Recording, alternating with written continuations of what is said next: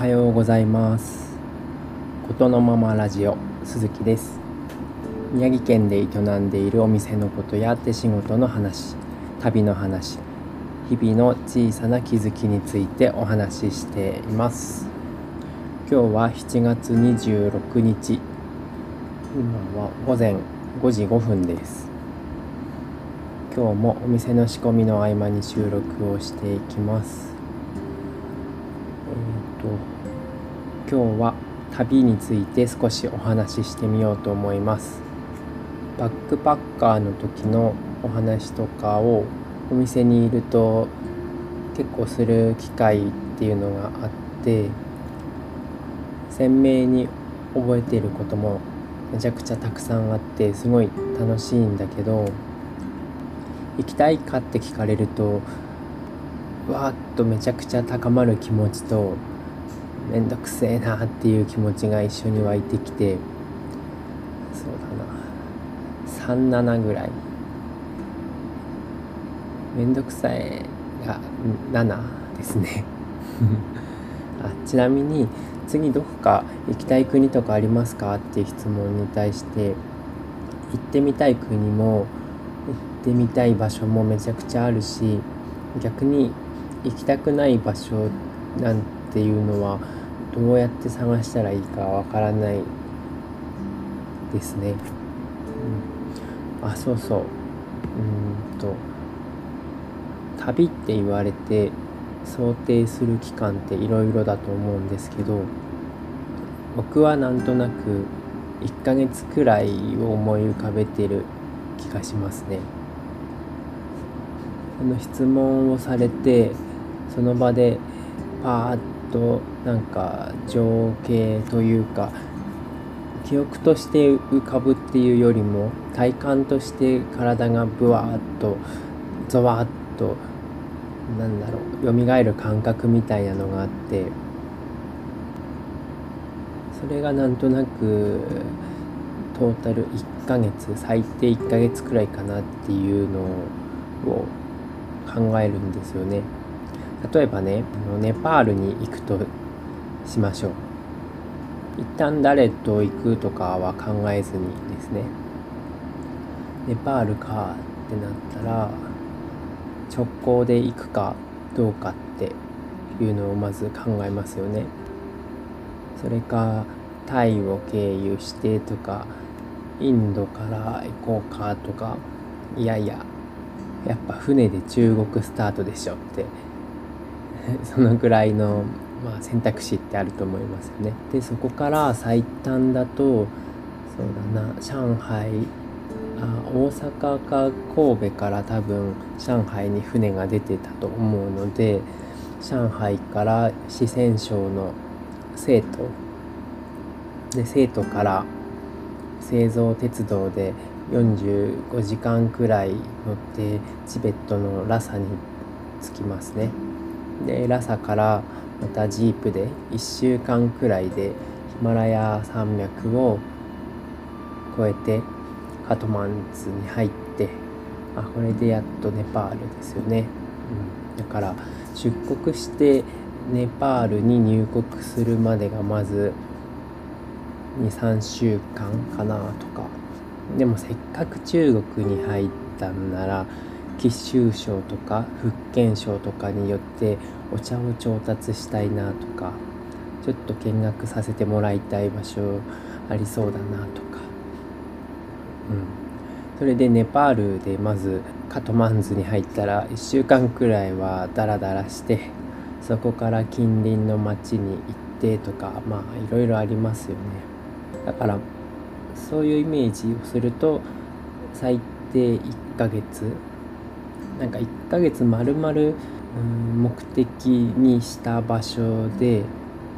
いろんなものを見て食べて楽しく過ごすってイメージではなくて目的地にたどり着くまでが23週間。で着いてそっからなんですよね。なんかそういう感じで浮かんじゃってます。はい。それで本当に、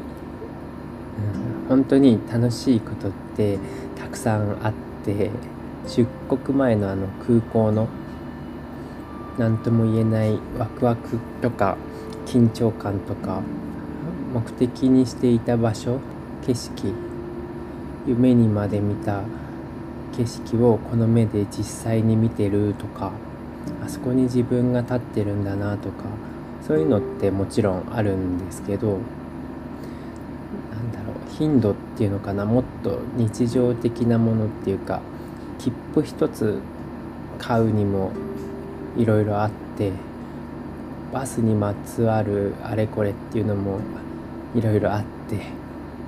パスポート関連とかビザ問題とか各国のトイレ事情とか靴とか犬とかアヒルとかなんかいろいろあるんですよね。もうほんと煩わしいことばっかり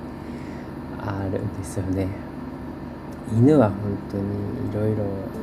やられましたね。うん。脅かされた存在です。あとねガラスがひびだらけの乗り合いバスで雪山を越える感覚とか宿が見つからなくて野宿するとかそれが雪山だったり Google マップとかその時はいつでも見れたわけでもないから自分が地球のどこにいるのかがわからない感じとか乗り合いバスで夜中にどこかわからない真っ暗なところで突然降ろされて地図もないしそこには人が誰もいなくてどっちに向かって歩いたらいいのかみたいな家計から始まる街とかあるしあとはね軽い散歩のつもりでまあ外出して分かれ道ってあるじゃないですか 絶対。これをどっちも行かないと気が済まないとかその先で洞窟とか見つけちゃうとあ見なきゃよかったって100%思いながらも見つけてしまったらもう行くしかないですよね。なんか煩わしいしあ辛いなってこれを考えただけでもちょっとゾッとします。もちろんあの宿のレビューとかも今ほどは多分見れることはなかったので南京虫が出るよとか清潔感に欠けるとかアジアの話を聞いたりしてるとぼったくられるみたいなのありますよね。高額な値段をふっかけてくるやつとか。なんかねそういうのはもう別にいいんですよね。100円とかね200円とか多めに言われて値切ったり揉めたりその怒りのエネルギーの方がすごい高くつくからそういうのはあの見えないしあの聞こえないふりをしとけば大丈夫なんで、うん、うまいことやればいいっていうか相手がまあ何て言うか見えるし必要なら戦えばいいし出さなきゃ済むし、まあ、出してもいいしあの大丈夫なんです。ねそういうのは。何て言うかな。もっとねどうしようもないことが絶対に起きるんですよね。絶対に。もうこいつを信じるしかないっていうか。さっきのあの雪山でひび割れた窓ガラスに覆われたバス。それに乗るしかなくてももう向こうの方はねすごい自信を持って雪山を飛ばすわけなんけどガードレールとかもなくて結構怖いですよね。でも降りれないし降りてももう戻れないしそいつを信じるしかないっていうのが結構怖いんだけどなんかね信じるって決めるとすごい楽しいっていうかどっちにしても目を閉じてやり過ごそうとかもう眠って起きたらついてるっていうのを願うとかなんかそういうこともしていましたそうだから煩わしいとかまあ面倒くさいとかっていうのは本当に思うんだけどでもなんかすぐバカになっちゃうんですよね体が。煩わしいとか面倒くせえとか嫌だなとか言ってるけどたまに都会とかによって何泊かして綺麗なホテルに泊まってるとすごい快適なんだけどあれってなってきたり何なんですかね。退屈になっちゃうんですよね。不快なことが好きになっちゃってるんですかね。インドとかは分かりやすくて好きな人と嫌いな人がいるみたいなことって言いますよね。呼ばれてる人呼ばれてない人みたいな。そんな話を聞いてると好きな人と嫌いな人って言ってることが一緒なんですよね。宿が汚いとか道がどうこうとか飯がどうこうとか好きな人ってその辺のことって好き嫌いの評価基準の項目にそもそも入っていないっていうかそっからって思ってるっていうか。そうだな。そう。こで学ぶっていうか食べ物とか言葉とか音楽でも興味持っちゃうんですよね絶対。そしたらその道が汚いとか 宿が汚いとかそういうことは本当に考えててもしょうがなくてその興味持ったものに対してもう無限になっちゃってそっちが大変なんですよね多分。でそれがめちゃくちゃ楽しい。ですよね。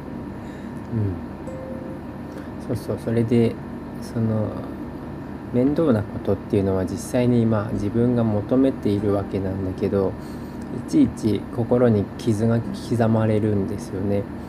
辛い思い出が特にまあ深めに刻まれるわけなんですけどでもそんな傷を求めて旅に出るんだなとも思ってます。それでねそれをたっぷり刻んだ後に帰ってきたら帰ってきたでそれをめちゃくちゃ美化するんですよね。とした時にまた行きたくなるしいいなっていうふうに思うんだろうなって思います。だけどその後すぐいややっぱり行きたくないってなるからあんまり行かないですよね。そう楽して目的地に行かないっていうのはまあ自分で分かってるからうんなんか道中が記憶に残るっていうこととか一番とまではいかないけどまあまあ面倒なことをしてたどり着かないと面白くないって思ってるっていうか傷がちゃんと残らないっていうか。うん。だからその美化するっていうのは多分、うん、認知的な歪みを回復しようとしてるだけなんだろうなって。思います。旅だ。楽しい嬉しいって言ってるのは本当に序章に過ぎないなって思います、うん、長い苦しみを経て味わいが見えてくるっていうかだから旅は苦しみっていうことでね。うん。行くもんじゃないぞっていうことで、うん、いや本当にね日本は快適ですね。ある意味すごい快適だなって思います。でも本当にそうかなっていう疑問は常々湧いてくるわけでこうやって痛みを避けたところで真実にはたどり着けないんじゃないかって思うわけです。そう超完璧な予定を立てていろいろと問題ももちろん想定するんだけどそれでもそんなことはもう超えたような理不尽なことが連発して身も心もかき乱されてでもそれってスノードームみたいな感じでシェイクされるだけで、まあ、ちょっとすると落ち着くんですよね。だから心の底から面倒くさいって思っているけどそれでもやっぱり旅は好きなんですよね。もうちょっと具体的な好きなところとかはまたお話ししたいと思います、うん、好きな場所とか国とかじゃなくてとにかくバス停がドラマティックとかそういう話になっちゃうかもしれないです。だからあの移動が少なかったら煩わしいことって半分くらいになるかなとも思います。一箇所に滞在してそこで生活するとかいろいろ学ぶとかそれはめちゃくちゃ楽しいと思います。なんとなくそれはあのパッと浮かぶ旅のイメージではなくてまた違う表現のものかなと思うのであのそうどこに行きたいとかどこを旅したいですかとかっていう質問に対してはやっぱりその移動して転々とすることをイメージしちゃってる感じです。今日はそんな感じですかねちょっとあんまりまとまらなかったですけど次どこか行きたい国とかありますかっていう質問を受けた時に僕が頭の中で考えてることとかその質問に対して微妙な表情を浮かべてしまった時の言い訳を今日は話してみました。では最後まで聞いていただきありがとうございました。それではまた。